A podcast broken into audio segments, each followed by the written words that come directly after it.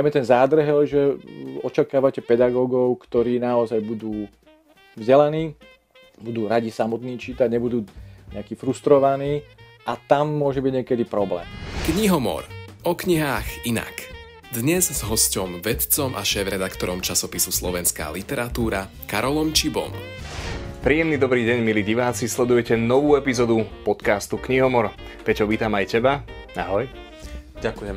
No a my dvaja tu nie sme sami, ale ešte predtým, ako predstavíme hostia, aby som naviedol tému Čo ty a povinné čítanie. Povinné čítanie som mal na škole veľmi rád, ale niekedy som mu nerozumel. A to bude špeciálna kategória, o ktorej sa asi dotkneme v relácii. A ja sa veľmi teším tomu, že som našiel experta a človeka kompetentného rozprávať o tejto téme a ďakujem štátnemu pedagogickému ústavu Slovenskej republiky a Ústavu literatúry SAV že sme sa dohodli s našim e, vzácným hostom Karolom Čibom. Karol, vitaj, teším sa, že si prišiel a že môžeme o tejto téme rozprávať. Už si nebudem len o nej niečo myslieť, ale teším sa, že sa budem môcť o tom porozprávať. Ahoj, Karol. Ahojte, ďakujem za pozvanie. Poďme hneď zo strany na to.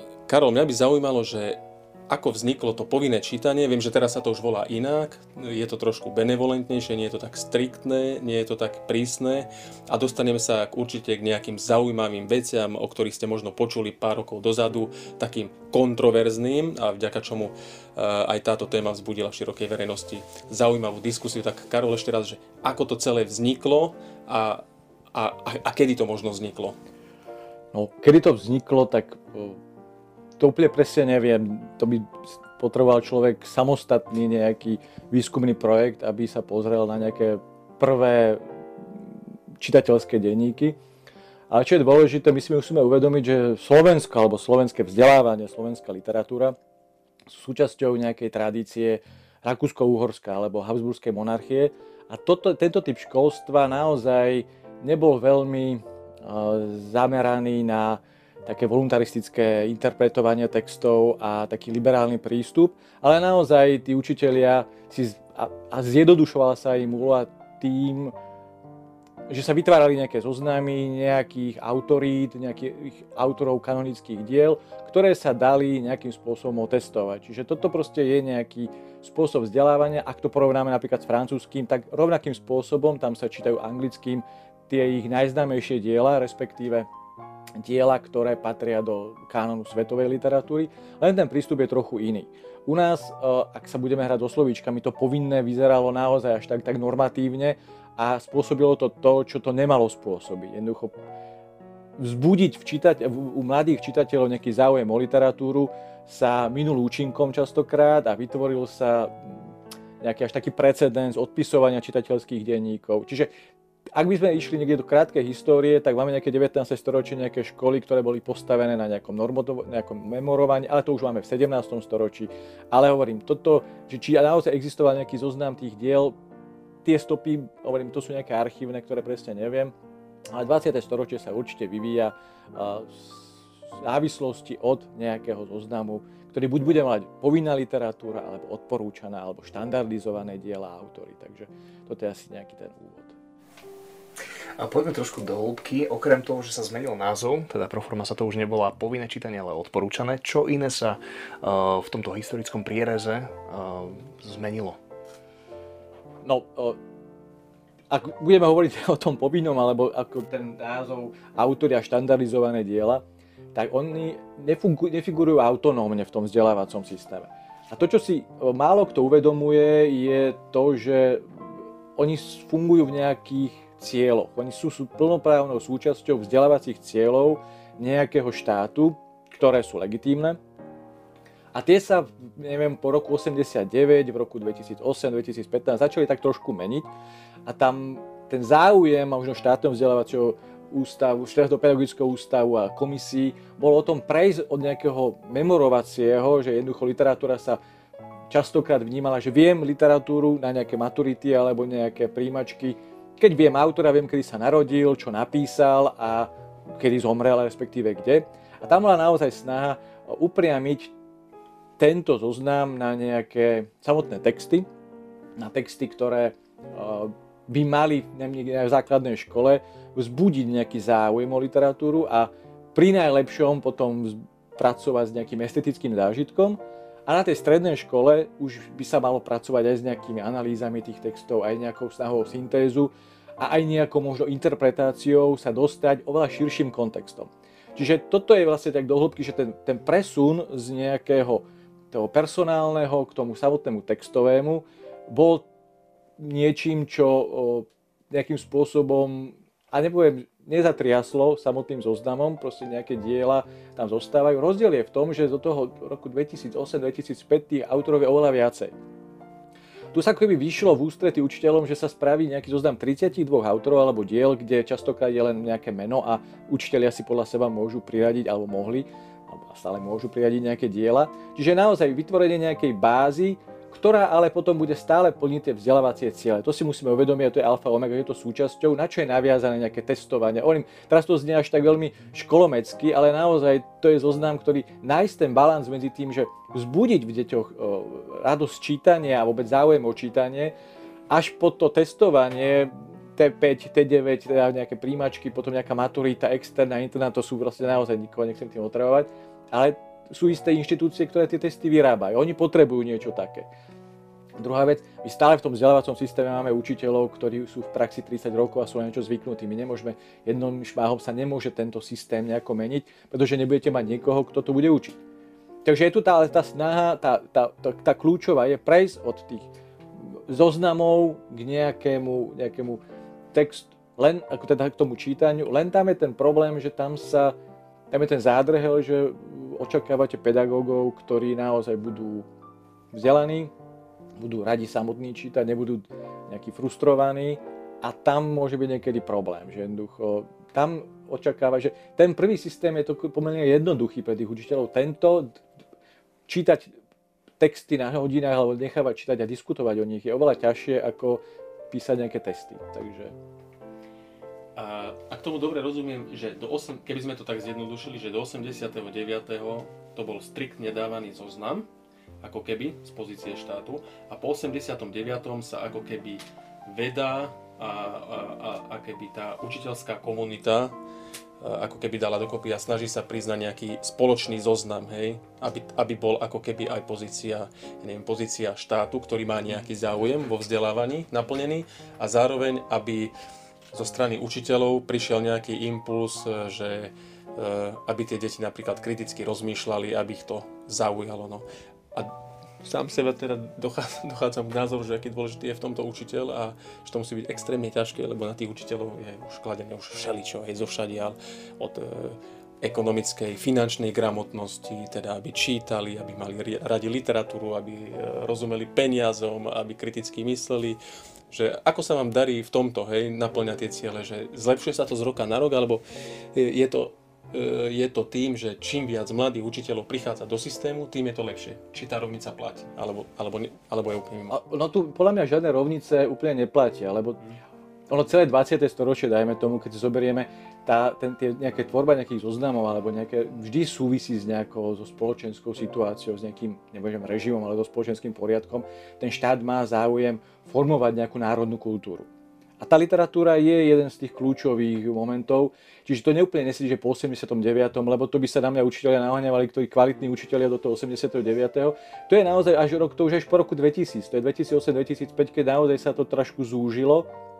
Ponechali sa tam naozaj, že tie, tie a to nechcem povedať, že kľúčové, ale tá literatúra sa, aj tá národná, tá svetová sa nejako vyvíja a sú isté mená, ktoré možno sa počasie vymenia, ale ako keby stále v tom systéme boli uh, a sú hlasy a veľmi silné a sú legitímne, že toto by tí študenti mali počas toho svojho navštevovania školy prejsť. Mali by sa s tým zoznámiť.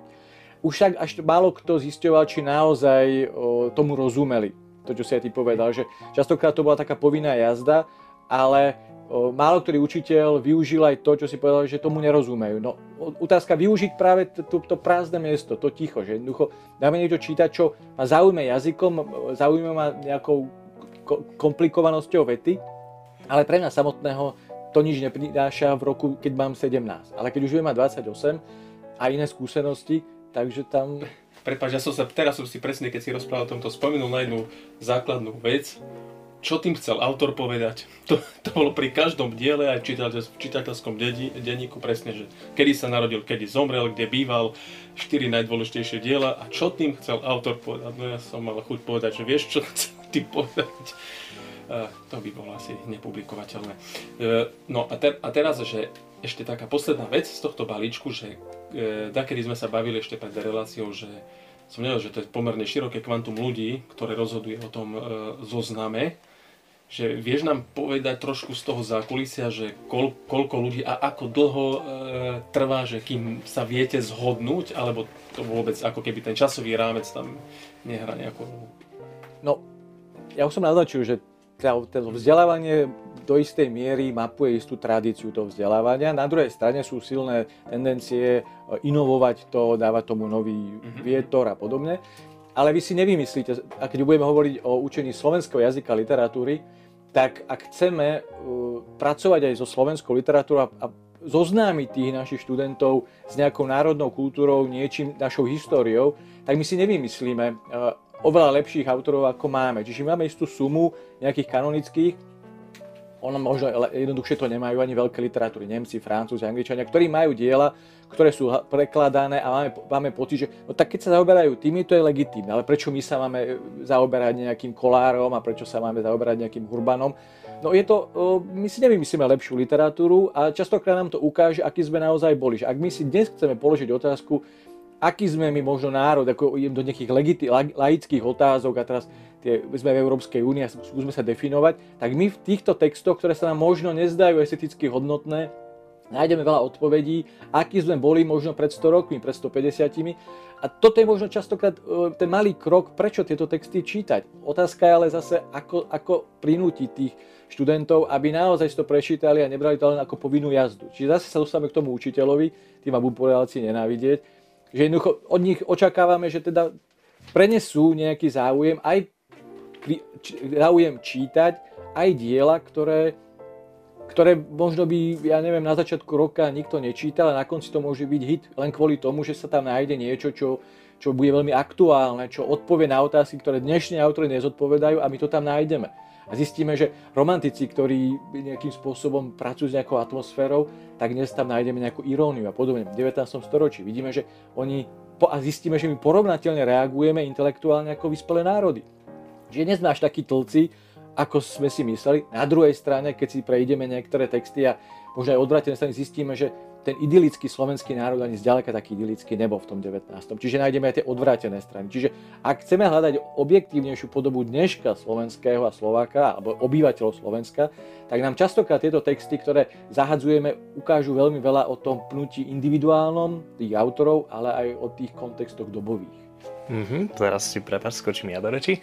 Uh, okrem toho, že sa chcem spýtať dve veci, tak by som taký bonmot k tomu dal. Keď si spomínal, že teraz nachádzame v tých dielach uh, historických autorov alebo tých velikánov, niečo, čo sme tam kedysi nachádzali. Ja si spomínam na svoje študentské časy, keď sme v karentovaných časopisoch nachádzali rôzne články o Shakespeareovi eh, a témy, ktoré tam rozoberali, ktoré myslím si, že ani samotný Shakespeare nemal šancu zahrnúť v tých dielách, tak Boh vie, čo by si sám povedal teraz v 21. storočí, keby tie mnohé vedecké články čítal. Ale poďme na tie otázky, eh, čo som sa chcel spýtať. Rozmeňme si trochu nadrobne tú kanonizáciu ktoré diela, vravíš, pracujeme s tými velikánmi, s tými autormi, ktorých máme, ale aké sú tie kritéria, že toto patrí do kanónu a toto už nie? Tak tam to je nejaký výsledok o, nejakého o, reflektovania vedov, že veda je schopná vytvoriť dlhodobo to školstvo je napojené na, na výskum tej literatúry, ale častokrát je diametrálne odlišné. Čiže, a častokrát pohľad školský mení pohľad na literatúru a nie je úplne správny. Čiže prvá vec je, že tí autory musia obstáť ako samotní autory. Oni v prvom rade, otázka, či obstoja tak, že, lebo aj diskusie o literatúre e, nie sú ako matematika. To je vec argumentácie. Ak nejaký autor dokáže v istom období svojim dielom presvedčiť ten zvyšok, že je to hodnotné dielo, má výhraté, dajme tomu. A častokrát títo autory takto presvedčili ten zvyšok rôznymi spôsobmi. My sa tu, ono je to stále, tá diskusia o literatúre je extrémne otvorenou vecou. Ani pravidne, že povinná literatúra, ale reálne je to ten výsledok, ktorý ideálny, ktorý by si niekto, možno ako ja predstavoval, že len zapáliť také zanietenie u toho študenta, ale ponúknuť mu veľa viacej otázok a spochybnení, ako odpovedi, čo tým chcel autor povedať. Čiže toto je, že otázka je, že teda, či tí autory sami presvedčia svojou kvalitou, veľkosťou diela, častokrát to bolo také kritérium, že už musel byť mŕtvy.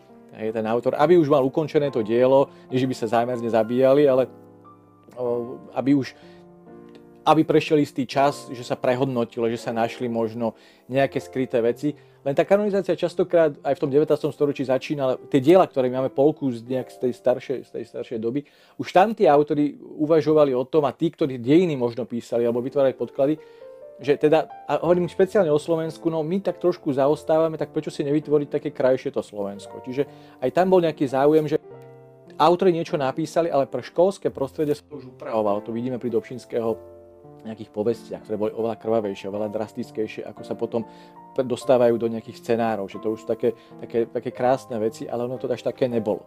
Čiže toto sú rôzne spôsoby. No a teraz tak, ak hovoríme o aktuálnej, tak je nejaký, sú už nejaké, čerpáme z tých starších zoznamov niečo v školstve, bolo, pozerajú sa čítanky, a ja som už do tohto procesu nejako nabehol, v tom, že nejaké, nejaké zoznamy boli a bolo možné to len modifikovať. Čiže ono to je otázka nejakého pracoviska, ktoré to navrhne. Teraz existujú nejaké celoštátne komisie, teraz je diskusia celospoločenská, či niečo vybrať, vynechať. Sú hlasy niektorí autory, ktorí naozaj e, prestávajú učiteľom vyhovovať z hľadiska jazyka a študentom, tak tí možno tam nie sú a možno tam zostanú, lebo splňajú isté. Postupne tam je vždy nejaká zaujímavá skupina, ktorá by chcela, aby sa to inovovalo oveľa razantnejšie.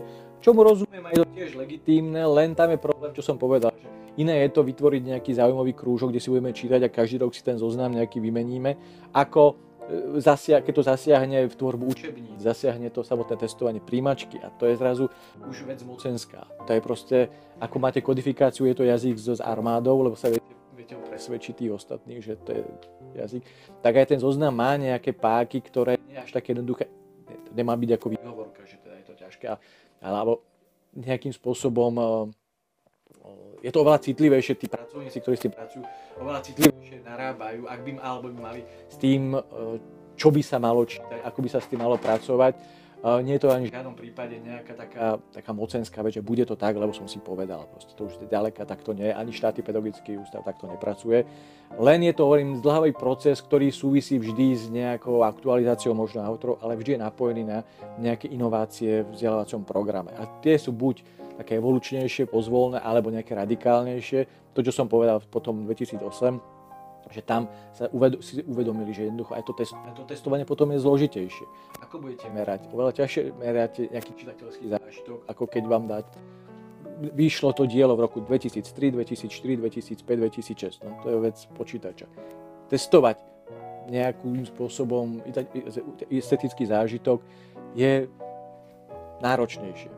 Takže hovorím, ten proces je, ale že na jednej strane tí autory musia obstáť ako autory bez toho, aby mali záujem byť v nejakej čítanke alebo v nejakom zozname a tie, tie spôsoby sú rôzne, ako obstoja.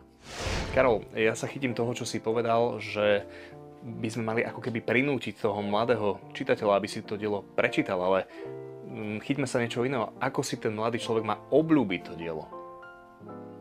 No to je otázka, ktorá to už, e, Poznám českých literárnych vedcov, ktorí majú, dlhodobo skúmajú čitateľskú obec. To je veľmi insitný pojem a ja sa priznám, nepracujem s ním, čiže toto je vec, ktorá asi by som veľmi tak, tak diletoval. Ale tu je iná vec, ktorú si musíme uvedomiť, že, či existuje počet, že do akej miery úspechom nejakej zmeny alebo nejakej zmeny koncepcie o tom, to, čo som na začiatku povedal, že ten, ten rakúsko-uhorský, alebo ten germánsky, alebo ten náš kultúrny priestor, dlhodobo ako sme sa vyvíjali, my sa musíme hlásiť k tejto tradície, lebo bol jej súčasťou, mal vzdelávanie, ktoré bolo tak plošné, že ne, ne, ne, nejakým spôsobom netlačil na individuality. On chcel, aby všetci vedeli všetko a tlačil, že vy všetci majte, majte ten zážitok a ja sa budem dovtedy venovať. Čiže tam nejaké vyskakovanie, nevy musíte všetci spraviť nejaký priemer to, čo existovalo na prvej polovici 20. storočia na francúzských liceách, ani jedno nie je správne, bolo, že ten učiteľ naozaj bol autorita, lebo bol mal iné postavenie. Tie interpretácie tých diel boli úžasné, že tí kvalitní, teda tí najvnímavejší študenti im vyseli na perách a naozaj to vnímali, len v každej tej triede ich bolo pár. A ten zvyšok ich nezaujímal.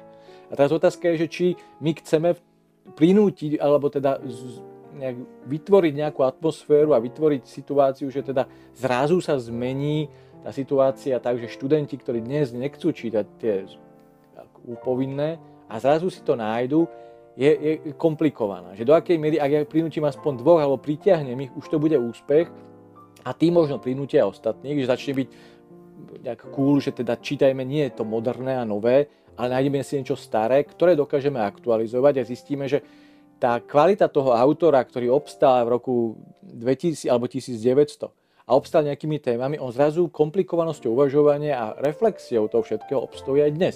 Že zistíme, že tí dnešní autory častokrát sú povrchní, sú, idú, podliezajú tým, auto, tým čitateľom, že jednoducho napíšu presne to, čo tá mladá generácia chce čítať a oni sú spokojní, lebo tu si musíme uvedomiť, že do akej miery ten čitateľ, čo je lepší autor. Keď ja si prečítam dielo, vôbec nerozumiem, nesúhlasím, alebo keď ja rozumiem všetkému a súhlasím. Čiže otázka, to je ďalší problém, ktorý si musíme nejakým spôsobom nejak zodpovedať, že ako aj klásť tým mladým čitateľom, že ja ho priťahnem tým, že, že mu zneistím jeho nejakú komfortnú zónu. Že on zrazu rozumie všetkému, rozumie jazyku, rozumie pohľadu na svet a utvrdzuje sa v tom svojom pohľade, alebo vytvorí situáciu, kde on začne uvažovať minim, možno prvý rok to bude, alebo istý obdobie, isté obdobie, že vôbec sa bude stráhať, ale reálne ho to možno bude provokovať. A práve no, otázka je zase, či naši tá, tá, ten, ten kanón má v sebe tento potenciál. Ja si myslím, že veľa diel má potenciál vzbudiť ke, ak by sa to možno aktualizovalo, ak by sa pracovalo s časťami viacej času, len ja som teoretik, ktorý nie je v školskej praxi, čiže učiteľia vám rovno povedia, že oni musia niečo k tomu to nejak... hneď zareagovať, pretože ešte kým som učil, veď bodaj by som to nespomínal v každej epizóde, tak e, napríklad Oxford ako taký vypustil kvalitné diela vo forme audiokníh a tie knihy boli interaktívne, že automaticky po dočítaní dvojstrany si vyplňal na, taký, na takú fixáciu mm, interaktívne cvičenia. Presne, ja si myslím, že keby sme to audiovizualizovali alebo, alebo dali tomu nejakú digitálnu po, uh, povahu alebo formát a do toho dali interaktívne prvky, ja si myslím, že práve toto by mohlo mladých čitateľov uh, inšpirovať k tomu, aby tie diela čítali. Lebo tu už otvárame veľmi veľa tých, tých dvier, že tá základná škola tam, hovorím, keď chceme len aby prinútiť čítať, my sa tešíme sa, že vôbec prečítal niečo, ale na tej strednej škole by ten študent už mal zvládnuť aj také, také kognitívnejšie procesy, tak tam už je problém v tom, že ak, a teraz hovorím tak veľmi kacírsky, a možno už z pohľadu toho, že nejaký čas v tom, tom fungujem, ak my začneme úplne všetko zjednodušovať a, a skracovať, do akej miery vytvoríme zase generáciu, ktorá tie diela nebude nikdy čítať celé, ale bude si čítať tie také skoro klipy z toho, ale v momente, keď sa dostane, lebo stále sme vo vzdelávacom, vzdelávacích cieľov, my, niečo, my to musíme mať niekde na začiatku, že ten, ten zoznam tých diel je súčasťou nejakého cieľu, že, cieľa, že 18-ročný študent by mal byť niekde tu, toto by mal zvládnuť, to je nejaký cieľ, lebo proste bez toho by sa to asi veľmi nedalo. Ako to dosiahneme je častokrát rôzne a určite násilne. A otázka je, že potom zrazu, a tu vidíme tá povrchnosť, že zrazu už niečo bude viac ako trojstranové, viac ako 5 minútové a tí čitatelia už to budú odmietať, pretože už to presahuje. Jednoducho tá trpezlivosť toho postupného čítania, vracania sa veci, že všetko veľmi rýchlo a veľmi jednoznačne. A to sú potom skreslené veci. Čo sa prejavuje, že no presne niektoré debaty v školách, že teda čierno-biele stále také, že buď to je tak, tak a tá, tá, tá, ten pohyb medzi vajatanie nejaké vlastné myšlienkové, to im častokrát nejakým spôsobom ubieha niekde mimo, lebo, lebo je to taký, to školstvo sa, tam vždy tam školstvo bude bojovať, že či sa má približovať ono k tým študentom, alebo študenti sa majú približovať nám. No, tie osvietenské systémy naozaj vzdelávacie, alebo osvietené, by mali pracovať s tým, že my nie sme nepriatelia. To by nemal byť nejaký, nejaká suma autorov, ktorými a, a študenti v žiadnom prípade. Ak sa to stane, tak jednoducho to bude niečo veľa bude to zbytočná vec. Tu by som zase ja, ak môžem, vložil svoju kacívskú myšlienku. Ja by som tu spojil dvoch velikánov. Jednak uh, Jean-Paul Sartre, ktorý tvrdil, že keď to dielo už ako také vznikne, je autonómne a je ďaleko od autora, takže si ho môžem ako keby chápať po svojom. A myšlienku Maya Angelou, ktorá tvrdila, že zabudneš na konci dňa, zabudneš, čo som ti hovoril, ale nezabudneš, ako si sa pri mne cítil. A osobne si myslím, že keby sme trochu menej tlačili na to, aby dieťa vedelo to a to a to v tom danom diele, ale vytvorilo si ten pozitívny návyk k tomu dielu alebo sa cítilo dobre pri tom čítaní, možno by sme dosiahli viac, ako, ako napríklad, lebo ja si spomínam na mojich učiteľ, na moju učiteľku slovenčiny na gymnáziu, tak uh, to bolo neskutočné, na čom ona bazírovala. A ten uh, návyk k čítaniu alebo tú dobrú emociu som práve že z tých hodín nemal, práve naopak mi to čítanie znechutila. Našťastie som ho nadobudol niekde inde, ale práve ten pocit, ja si myslím z tých hodín, keby si tí decka odnášali práve ten pozitívny pocit, časom sa dostanú aj k tomu, že do toho diela pôjdu hlbšie predsa len, a to sme sa o tom rozprávali mimo kamier raz, že mne sa zdá osobne, a my sme spolu súhlasili, že tie diela niekedy sú postavené tak, že komplexné témy, ktoré nie sú ako keby určené pre ten myšlienkový svet 12-13 ročného dieťaťa sú postavené, zrazu ten 7 6 tak je postavený pred témy, ktoré ako keby nemohol obsiahnuť emocionálne. A preto si myslím, že tie diela ako keby počkali na toho čitateľa časom ale niekedy je dôležité na tých hodinách, aby si z toho čítania ako takého odniesol tú pozitívnu emociu, že nie bazírovať aspoň v tom školstve na tie fakty. A teraz mi odverklikuj toto, čo si si aj tak prečítal na webovej stránke, lebo povedzme si otvorene, tie čitateľské denníky sa väčšinou píšu tak, že buď mi ho napíše rodič, alebo stiahnem z internetu, ale vyvolať skôr tú emociu, že to je taká moja kacírska teda myšlienka, ak to mám zostručniť, že radšej vyvolať ten pozitívny pocit, že nie je teraz ako keby to gro a podstatné, že čo tým chcel autor povedať a podobne, ale aký máš ty dojem z toho diela. Či som príliš uletel a je to nereálne, tak toto... Ak môžem teda, no to sa čiastočne rieši tým, že tá základná škola nepracuje striktne daný. Tam ale sa stáva to, čo učitelia, a my im to snažíme sa aj vysvetľovať, oni miesto tých pevne daných e, zoznamov pracujú s učebnicami, ktoré dostanú, ktoré dostanú prvé a tie začnú brať ako, ako, ako, ako normotvorné. A keď im povieme, no ale máte naplňať nejaký školský vzdelávací program a ten tam máte, čo by ste asi mali, kam by ste sa mali posunúť. A tam zase opäť majú nejaké ukážky, s ktorými pracujú, čiže je to pohodlnejšia vec. A opäť vysvetlenie, že učebnica je pomocný učebný materiál, ale je to na tom učiteľovi. Ale zase sa, poviem, tu nechcem vyplakávať, že ako učiteľia pracujú, pretože neviem, nesúvim si, neviem si štatistiky.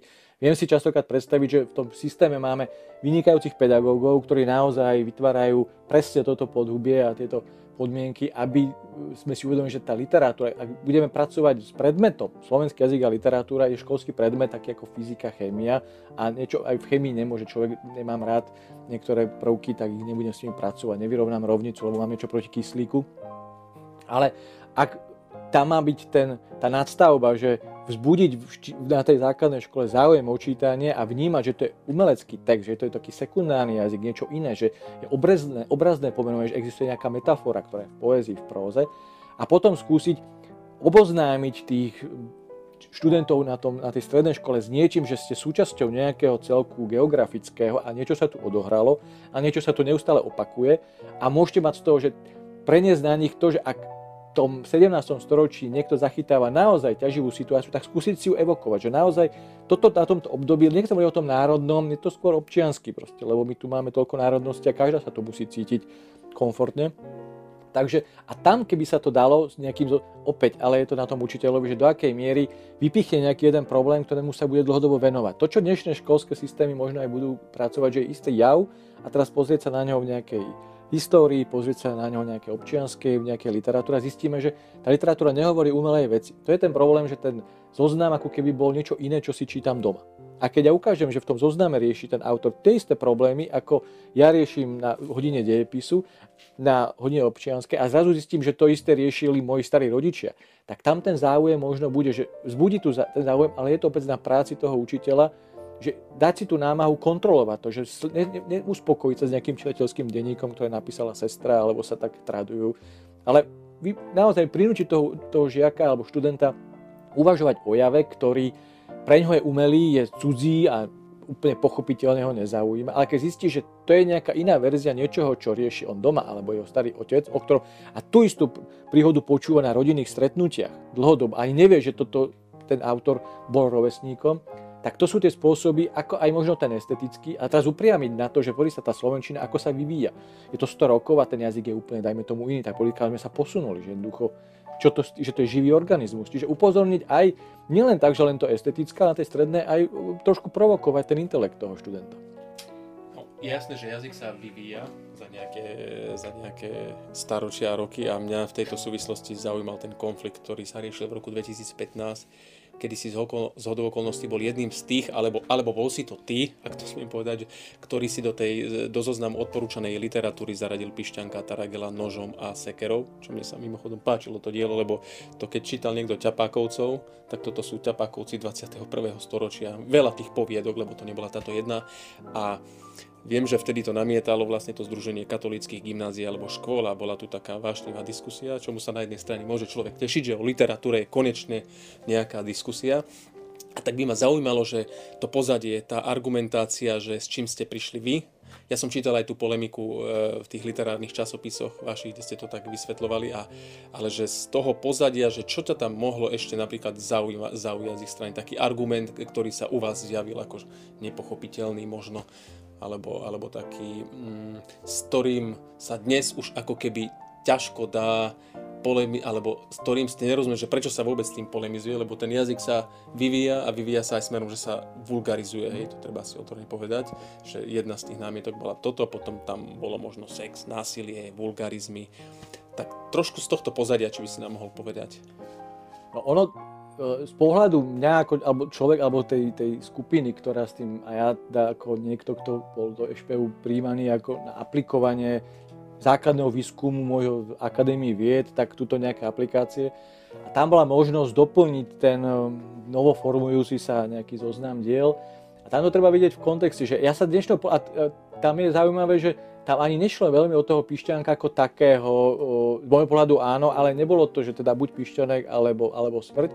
Ale to išlo presne ako si povedal, že on nejakým spôsobom reaguje podobne ako reaguje v slovenskej literatúre x autorov, zmení sa jazyk, mení sa jazyk v 20. rokoch a to isté, Timra a Figuli mali problém s nejakým vajanským a podobne, keď on nejako vulgar, keď vulgarizuje jazyk, ale trošku iným. A to isté je u Pišťanka, len uh, problém bol v tom, že to sa nestrhla nejaká veľmi literárno-vedná, literárno-kritická diskusia.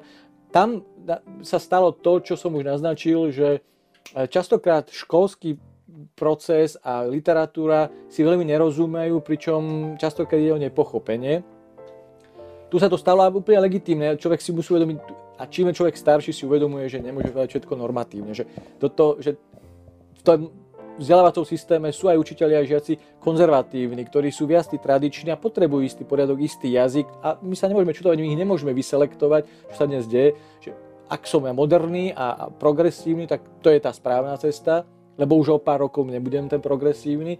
Čiže z môjho pohľadu bol, bola, bola, bol problém v tom, že ani nie, že ten pišťanek nakoniec, a to idem tak dozadu, bol zmenenou predmetovou komisiou odtiaľ nejakým spôsobom vyňatý, ale spôsob komunikácia, že vlastne nikto, s kým som o tom diskutoval, ten samotný, tú samotnú zbierku pros nikdy nečítal. Proste to sa niekde stalo, dostalo sa to do médií, nejaké úrivky presne vyselektované, ktoré ale same o sebe boli vytrhnuté z kontextu a zrazu naozaj debata o literárnom diele o jeho estetickej kvalite sa zvrhla na to, že to je pornografické, že to je vulgárne a podobne. Ja som rozumel tým argumentom, len problém bol, že nebol nejaký partner na diskusiu o tom, že tá poďme sa baviť, ak vám toto prekáža. A ten Pišťanek do toho zapadal ešte z jedného dôvodu, že tam, tam reagovali aj napríklad na Jilemnického, na Urbana. My sme tam zaraďovali, že Jilemnický je nejaký socialistický realizmus, no ale práve my sme to tam chceli dať, pretože študenti zabúdali na to, že my sme tu dlho, dlhé obdobie mali nejaký ten hlavný spôsob písania a ten Ilemnický zodpovedal tomu. Že ten, píšte, ten Urban je kontroverzným autorom, ktorý, ako viacerý, ktorý má diela, ktoré znesú prísne kritéria, ale je problematický. A Pišťanek mal byť taký vrchol tohto, on nebol ako solitérsky vhodený, on naozaj presne nadvezoval na to, že tá ironická poloha, že ten Pišťanek mal byť použitý na ironizáciu, že o vážnych témach tradičných slovenskej literatúry zrazu prichádza niekto po 89.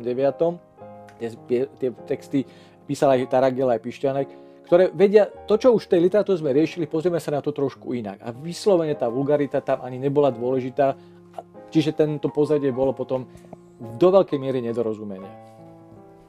Dve otázky mám. Prvá, či by sme si mohli konkretizovať e, ešte ďalšie diela, ktoré ako keby sa nevošli do kanónu práve pre kontroverznosť. A druhá moja otázka je, pretože spomínam si na svoje štátnicové e, roky a my sme napríklad v literatúre, čo je dnes poézia, alebo čo je dnes literatúra, ako také je to veľmi široký pojem. A ja si spomínam na Williamsa, ktorý napísal báseň, že The Red Wheelbarrow, akože červený fúrik a on iba opisoval, ako ten fúrik vyzerá. Alebo od Monroeovej báseň Poetry, ona začala vetou, že ja nenávidím poéziu.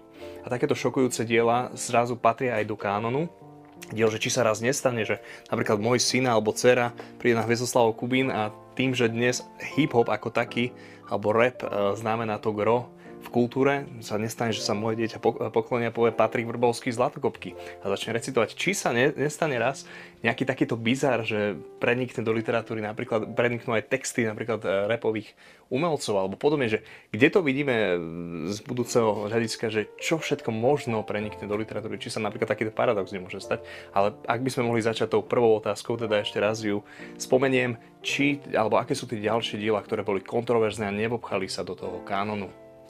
Ja, toto je jediné, pri ktorom som ja bol, ani neviem o tom, že v slovenskej literatúre že nejaký prešiel proces nejakého vylúčovania.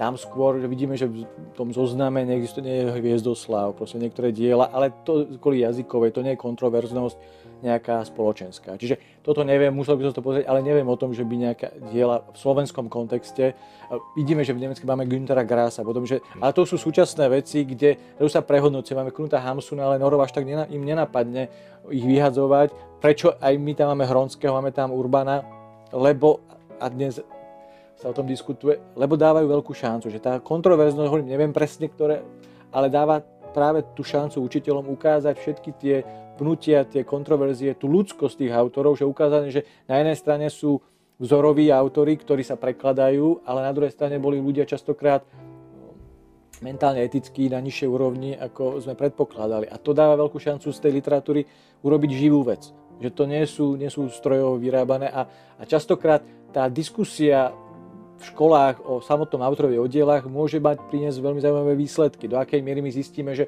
študenti, ktorí sa prezentujú ako veľmi liberálne, teda takí radikálne liberálne, zistia, že sú viac, viac konzervatívni. Mm. Lebo zistia, že čo sa stalo aj pri tomto Pišťankovi, že množstvo literárnych vedcov, alebo aj, čo som už spomínal, aj pedagógov, ktorí som mal pocit, že sú na našej strane, tak boli celkom radi, že ten Pišťanek akceptujú, majú ho radi, ale že do školy by nemali ísť. A častokrát ľudia, ktorí v tom pedagogickom procese pracujú ako profesori na pedagogike, tak boli za. A čakali. Čiže tá, už tá diskusia, alebo tie reakcie boli veľmi prekvapujúce pre mňa, že neviete to odhadnúť. A tam častokrát by sa dostávali do úzkých aj tí veľmi suverénni študenti, že práve takouto vecou, že jednoducho niečo, čo majú pocit, že v bežnom živote sa nejako definujú a zistia, že no, sú nejakí iní, lebo majú inú výchovu, že zistia, že narážajú na vlastné limity. A otázka je, že či literatúra je jeden z... Že trošku tým študentom tak trošku zrazáva ten, hreb, ten hrebienok, že jednoducho nesia a, a, uvaž, a prinútiť ich uvažovať o sebe. Lebo tá generácia, vždy tá generácia je nejaká suverénna oproti tej predchádzajúcej odmietajú. Ale reálne tieto texty môžu nastavovať zrkadlo aj také, ktoré vôbec nečakali, že im to nastavia. Oh. Že ale to je v prípade, že prenikneme teda tie isté vrstvy, ktoré nie sú hneď na povrchu, ale na tom povrchu máme mm, práve tieto texty tých e, repových umelcov. Ja sa k tomu aj dostanem preto, lebo keď som čítal rôzne názory mladých stredoškolákov, tí sa mnohí vyjadrovali, ja tomu dielu nerozumiem z toho 19. 20. storočia. Nie je to súčasné, nič mi to nedáva ako keby e, z kontextu tej súčasnosti. Tieto texty, oni sa mnohí z nich uh, nájdu práve v týchto textoch. Stane sa niekedy, že sa taký Michal Dušička, Mike Spirit dostane do kanónu literatúry literatúry, alebo Patrik Vrbovský, alebo to len proste ja fabulujem. Alebo rytmus, hej. V čítankách dnes máme už ako piesňové texty, čiže mm. rozprávať sa o tom, že to je poézia, jasné, že to vždy nejak zodpoveda to nejakej, nejakej poetike Petraja a podobne. Čiže my to, to, to, s týmto sa už pracuje. Mm. Otázka je, že do akej miery o, je potrebné s takouto nejakou vecou pracovať komplexne, s piesňou a nie samotným textom. Ne? Čiže toto, ja si to viem celkom ľahko predstaviť, len, len otázka je, že e, či tieto texty, kým by prešli tým procesom nejakého akceptovanej umeleckej hodnoty, tak samotní čitatelia to tam v podstate nebudú chcieť. Pretože toto je, že to dielo musí obstáť tak trošku na viacerých frontoch a to, že niečo odzrkadluje môj mentálny pocit, čo som povedal, a presne triafa, čo si ja myslím, ale ja zase zistím, že to, čo som povedal, no ale ten text tak trošku chce, aby som to čítal, aby som si to kúpil, že je to taká na, na efekt, na, tá prvá línia, že zrazu keď začnem to rozoberať a hľadať nejaké vyššie, nižšie vrstvy, tak zistím hlbšie, tak, že to tam nemusí byť. To nehovorím, že títo repové také sú, ale že, že často, a práve naopak, možno to, tou škrupinou toho, tej vulgarity alebo jazyka toho subštandardného sa môže ukázať ako niečo, čo bolo dobovo naozaj mm, symptomatické pre celú spoločnosť, len sa to prejavilo inak. A možno sa títo autory ukážu ako, že presne triafali ten pocit, ktorý nebol definovaný, presne, možno sa bude definovať neskôr a o pár rokov už títo autory nebudú vnímaní cez tú prízmu tohoto provokovania, ale niečoho, že presne triafali nejaký pocit. To ja neviem, nie som sociológ, nie som, že v tej pamäti to, tej spoločnosti, tej literatúry možno títo obstoja. Hovorím, to teraz už veľmi mhm. špekulujem. Opäť taký môj bon moc k tomuto, lebo keď hovoríme si, že ktorý autor obstojí a neobstojí, ja si to všímam práve na poli filozofie ako takej, však zoberme si Schopenhauera, zoberme si aj Nietzsche a, a, a tak ďalej. Jednoducho tí mnohí autori vo svojej dobe neobstáli ako keby, docenili ich až generácie po nich. Samotný Schopenhauer tvrdil, že e, keď hovoril profesorom, ktorí ho vylúčovali e, z prednáškovej miestnosti, že dobre, váš si bude pamätať jedna generácia, ale ja tu budem ešte o ďalšie, ďalšie generácie ďalej a tak, tak sa aj stalo. Že ako keby sme veľa, veľakrát nevedeli doceniť v ten daný moment konkrétneho velikána. To isté aj v literatúre ako takej. Lebo tam sa môže práve pri tomto type literatúry stať to, že ako pracovať s nejakou pamfletovou, ktorá charakterizovala, ja neviem, nejaké, nejakú ruskú literatúru tesne po revolúcii, že literatúra, ktorá sa má čítať teraz, v tejto chvíli a má sa trhať, proste páriť, lebo už zajtra neobstojí. Ale otázka, že či tá ten možno protest, tá rebelia má nejaké hĺbšie korene a vyjadruje to, čo som povedal, vyjadruje niečo, čo, čo počasie zistíme, že bolo hĺbšie, ako sme si mysleli, alebo to bola len efektná vec, ktorá, po, po, povalil som sa, ja nespochybňujem dobrý záujem, teda nehovorím o komerčnosti, lebo to je zase marketingové, to tomu nerozumiem.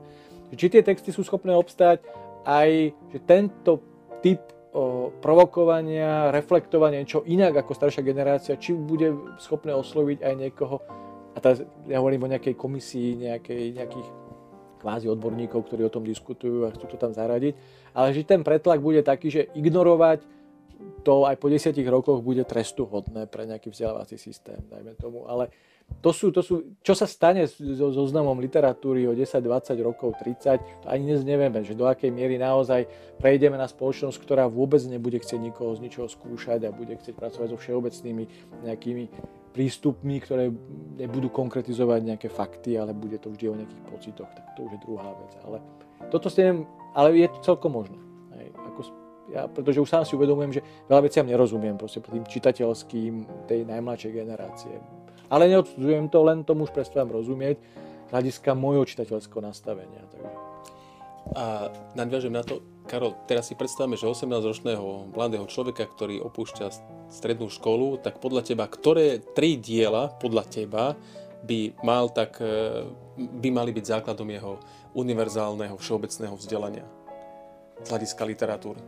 Tri. A môže to byť aj, aj zo svetovej alebo aj z domácej literatúry, ktoré by si povedal, že asi toto by mal vedieť.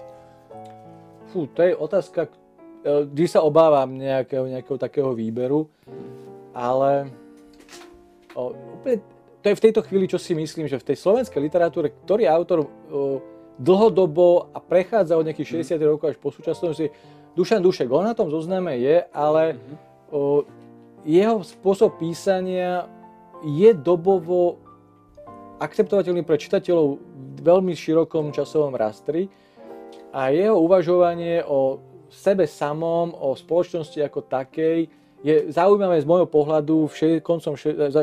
rokoch, koncom alebo začiatkom 60. a dnes, keď prechádza od nejakého autobiografického. Čiže staršia generácia, teda ale autor žijúci, že to je nejaká, nejaká správa, ktorá pre mňa, ktorá ak by sa čitateľ dostal, tak, tak si myslím, že mu pomôže v nejakej orientácii. A ďalší, rozmýšľam, do akej miery, ja už som to spomenul, z hľadiska slovenskej poézie, eh, ten Janko Král je nejaká, keby som išiel úplne ďalej, je niekto, kto by mohol ukázať tomu, tomu čitateľovi, že tak v takomto stave, toto v tom tej polovici 19. storočia toto boli problémy, ktoré sa často prejavovali do nejakého provokatívneho gesta. A reálne potom sa dostali k nejakým tým kontextom spoločenským, pocit osamenia, že u toho kolára, teda u toho kráľa, by sme našli úplne všetky pocity outsiderstva, ale na druhej strane nejakej provokácie, nejakého nie, ani zďaleka neukážkového spôsobu života, spojeného s mimoriadným literárnym talentom, ktorý poznal svetovú literatúru, prežíval si všetky svoje možno a aj ten jeho život by možno bol pre niekoho zaujímavý, pretože bol všetkými domene ukážkový. A rozmýšľam, že z tej svetovej o,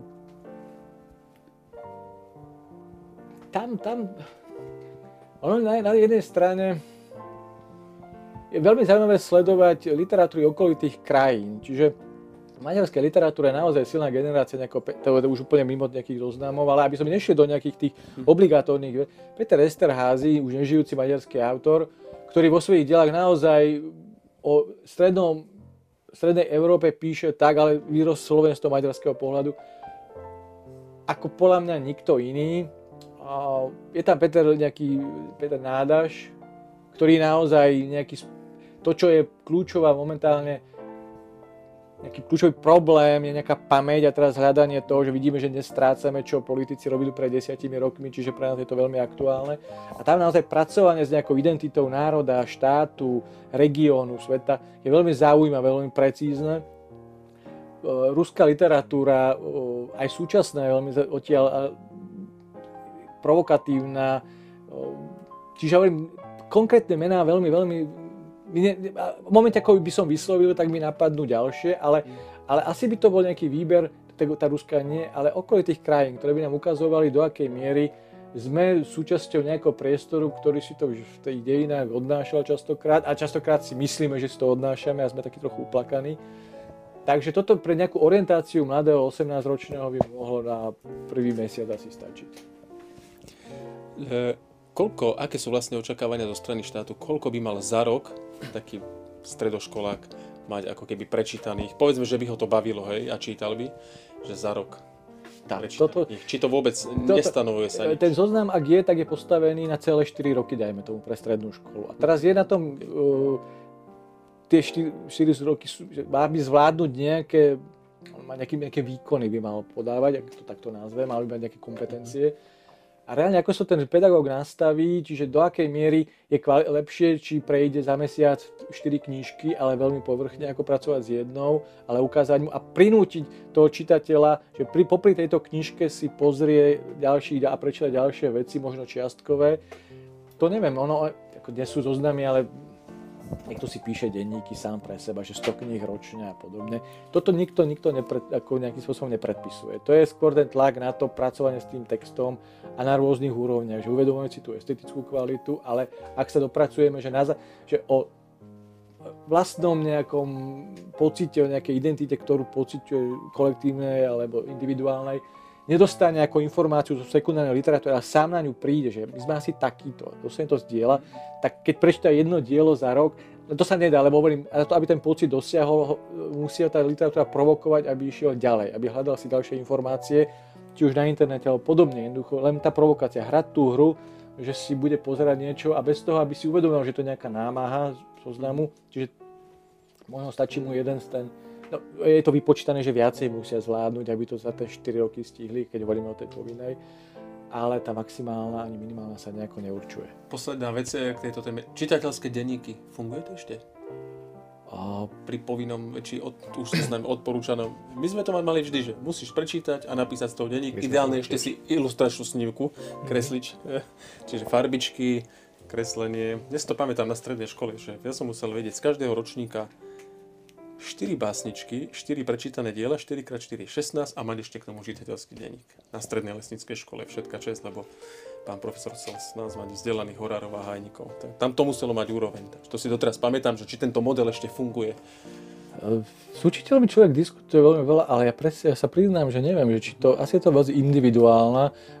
Myslím, že sa to nepredpisuje v tej podobe, ale verím tomu, že niektorí pedagógovia to vyžadujú a niektorí vôbec, pretože tých možností, ako, ako pracovať s nejakým, nejaké slohové. Čiže myslím, že, my to, myslím, že to nepredpisuje nikto. Ja sa predsa len ešte spýtam, stali sa nejaké bizarnosti alebo nejaké sťažnosti na konkrétne diela, ktoré patria do kánonu? A ak áno, alebo prípadne nejaké vtipné historky, na ktoré si spomínaš? No tí, čo píšu, veľmi vtipní nie sú, čiže vlastne to je... Uh, tam rozmýšľam, že či vôbec táto, to, je, to je také smutné, že keď hovoríme o tej povinnej, tak, tak to ako evokuje nejakú takú ponurnosť, pričom by to mala byť zábavná vec. Proste čítanie je vecou a, a nemalo by to byť len učenie, ale je to aj zábava. Tak teda to umenie by nás malo trošku, čo si predstavuje pod zábavou. A rozmýšľam, že ono vtipné je, keď nám píšu skôr, že či treba brať podmed, alebo či doplnok a podobne. Že tá gramatika, teda ten, ten, tá jazyková rovina samotná, alebo tá lingvistika akoby viac provokovala k takým nejakým bizarným situáciám, ktoré ale tučelia v tomto nejakú fantáziu veľmi nemajú. Čiže ja si nespomínam na to, že by vôbec niekto zareagoval. O, no, neviem, vyslovene vtipné, skoro vôbec, len to je len, že prečo týchto, prečo áno, aj zrušiť to, alebo nechať to, a, ale vtipné tam v podstate nie, teda ak by som si mal niečo vymyslieť, ale ani, ani, ani nie schopný. Mm-hmm. No, predsa mi napadla ešte jedna vec. Minulé sme tu mali hostia, ktorý popularizátor čítania kníh a tak ďalej. A predsa len diela, ktoré nám tu doniesol, mňa ako dieťa by neskutočne zaujali. Napríklad tieto diela, či by sa dali e, do kánonu zaradiť, napríklad ten veľký objav huba Kaberta, kde sú obrázky, polovicu knihy, alebo kniha, že neotáčaj túto stranu. Že keby napríklad tá kanonizácia išla týmto smerom zábavným, pretože všimol som si to aj, aj na tom vyučovaní humor je základ všetkého. Jednoducho, decka sa ti budú oveľa viac učiť, pokiaľ otáčaš veci na humor, aj tie ťažké situácie. Či neísť napríklad do literatúry, ktorá ponúka e, ten humor a, a, a tak ďalej. Ja si pamätám samozrejme, diela, ktoré sme si najviac pamätali, tak to bol Canterburské poviedky, napríklad aspoň teda, keď som študoval anglicko-americkú literatúru, lebo tam bol humor. Decameron a takéto diela, lebo delikátna téma a tak ďalej. Ale keby sme otočili kanon ako taký na humor, a v ňom vysvetlili reálie a konkrétne dobové situácie. Či nie aj toto cesta, ako zatraktívni to čítanie pre mladých? Určite áno, a to dáva možnosť zase tým učiteľom, že tým, že tých, ten, behom 4 rokov mať nejakých 32 akoby, diel, ktoré by mali zvládnuť a väčšinou nie sú to nejaké veľmi dlhé, tak popri tom o, učiteľe majú veľkú šancu pridane vsúvať do toho školského roka je diela, ktoré by takéto boli. Ja neviem, diela, ktoré by riešili nejaké regionálne rozdiely, máme nejakého Baleka alebo podobne a k tomu dať nejakého Pankovčina, nejaký Marrakeš a podobne. Čiže ku každému tomu ako keby vážnemu dielu, ale v podstate aj v týchto dielach sa nejaký humor objaví. Keby to vystával cez túto cestu a naozaj humor a naozaj nie len taký, taký taký školský, ale, ale môže to byť aj naozaj niečo oveľa provokujúcejšie, tak to určite tá cesta je to akože naozaj a tam pri nejak, no, školenia, to čo som si uvedomil aj pri nejakej diskusii s učiteľmi stredoškolskými, keď prichádzajú do Akadémie vieda a diskutujeme o tom, tak práve my upozorňujeme na túto vec, že jednoducho zlučti tie diela, aj tým, že jednoducho všimnúť si tu, že tá vážna téma, aj ten Kafka je pomerne zábavný autor. Skúste sa na túto. Takže to je dobrý nápad, ale hovorím, a učiteľia aj tú šancu majú. Len tu narážame na to, že ako, ak sa vrátim na ten začiatok tej diskusie, že je to súčasťou vzdelávacieho, tí učiteľia majú istý počet hodín, lebo my musíme, viem, že sa to zle počúva, ale to je, že teraz to je reálny svet, že ten učiteľ má nejakú sumu hodín a nejaké niečo, čo by mal s nimi prejsť a um, častokrát už nemajú síl ešte pracovať aj sami na sebe už do takej miery, že sledovať tú súčasnú produkciu a nachádzať, že tento problém, ktorý v tomto diele je brány ako vážny, tak x ďalších autorov sa z toho vysmeje, ironizujú to a zrazu úplne iný pohľad na to dostaneme. Čiže v ideálnom svete určite áno a ja som všetkými desiatimi za. Len otázka je, že už to už tých učiteľov by sme museli posunúť na nejaký iný status a inak ich zazradiť do škôl. Je to ešte na úplný záver, pretože neviem, či ešte máme ďalšie otázky, ale odľahčím úplne, lebo doteraz si pamätám polstranový úrivok z pána prstenov v 9. ročníku. My sme boli 14-15 roční chalani, naplnení testosterónom a tak ďalej, že vo všetkom sme videli dvojzmysel a ten úrivok začína, že Frodo ho podáva čarodejníkovi a vybral ho z vrecka nohavíc a podáva ho čarodejníkovi a zrazu mu prišiel príliš ťažký a tak ďalej a tak ďalej. Jednoducho ja si pamätám, ja som to bohužiaľ musel v triede čítať nahlas, ja som plakal od smiechu a tak ďalej, ale to bola hodina, na ktorú nezabudnem do konca života, že presne ten humor ako taký a už to bolo v mysli pubertiaka ako takého, keď je spojený s literatúrou. Ja neviem, kto vyberal uh, tento úryvok, ale chcel by som mu poďakovať, teda ďakujem za tie návaly emócií a humoru a smiechu, čo mi priniesli na tej hodine, doteraz z nich čerpám, akože si spomínam na tú hodinu. Keby takto zážitkov a vrajím cez ten humor boli kedy podané, ale chápem, že nie je to vždy možné, U... tak by si... Len tam je problém potom, tam ten chudák učiteľ, my ho nemôžeme úplne z toho ano. systému vyňať a tam by záležalo zase na reakcii a na pripravenosti toho, že áno, toto život je ten, ten dvojzmysel a, a v istom veku človeku je všetko vtipné, čiže otázka, ako sa s tým ten učiteľ vyrovná, aby nemal pocit, že stráca autoritu, že stráca ja neviem čo všetko, lebo mm, to sú všetko veci, ktoré, ak človek mimo toho systému je, tak sú úplne laostajné a má pocit, že áno, to by bolo skvelé, len už človek aj prešiel s tým nejakou diskusiou a čas učiteľov by to privítala, ale máme stále veľkú časť učiteľov, ktorých by to dostalo do trošku non-komfortnej zóny a dobrý úmysel by zrazu vytvoril nejaké napätie medzi deťmi a, a tým učiteľom a ten človek by ďalší mesiac tých, tie decka nedostal na nejakú vlnu toho aktuálneho čítania. Čo, čo by sa mohlo stať? Lebo, ale hovorím, pripravený by túto situáciu využil podľa mňa veľmi funkčné. Ja ešte predtým, kým sa Peťo rozlúči s tebou, tak ja by som chcel zareagovať na našich poslucháčov, na našich divákov. A čo vy napríklad, a čo vy a povinné čítanie, aké máte skúsenosti a čo by ste odporúčali, ako by ste vy chceli, aby to povinné čítanie alebo odporúčané čítanie vyzeralo v dnešnej dobe, pokojne nám napíšte. Uvidíte dole, teda v odkaze, kam nám máte napísať. Ďakujem pekne a Peťo, odozdávam ti slovo. E, ja sa chcem, Karol, veľmi pekne poďakovať, že si prišiel sem do nášho podpalubia knižného, ako to ľudovo s Martinom e, voláme. A no, hlavne veľa síl do tých schvalovačiek, do tých, aby ste mali vlastne čo najmenej problémov pri schvalovaní, aby, aby tu nastala nejaká si zhoda, že objaví sa tam nie, nie, nejaké dielo na, na tomto slovenskom knižnom trhu a všetci ježiš, to je super, veď tam to patrí. Asi toto, toto by som si želal. Ja, aby ste mali takú ľahšiu úlohu, lebo aj z tejto diskusie vyplynulo, že nie je to jednoduché, tá diskusia medzi očakávaniami teda, alebo nejakými nápadmi z toho učiteľského stavu a potom z úrovne vašej tej vedeckej, lebo každý z vás sleduje v zásade svoje ciele, ale vo výsledku by nás to malo ako spoločnosť niekde posunúť a rozumiem, že tá literatúra je akože veľmi dôležitá vec v tomto kontexte a verím, že sa vám aj nám a možno aj vďaka tejto relácii, že sa nám podarí vzbudiť záujem a zapáliť takú tú iskierku pre literatúru a Robíme to hlavne preto, aby ľudia čítali. Čítali a bavili sa. Takže ešte raz veľmi pekne ďakujem a e, veľa síl teda do vašej práce. Ďakujeme a ďakujeme aj vám, že ste s nami vydržali. Ďakujem za pozvanie.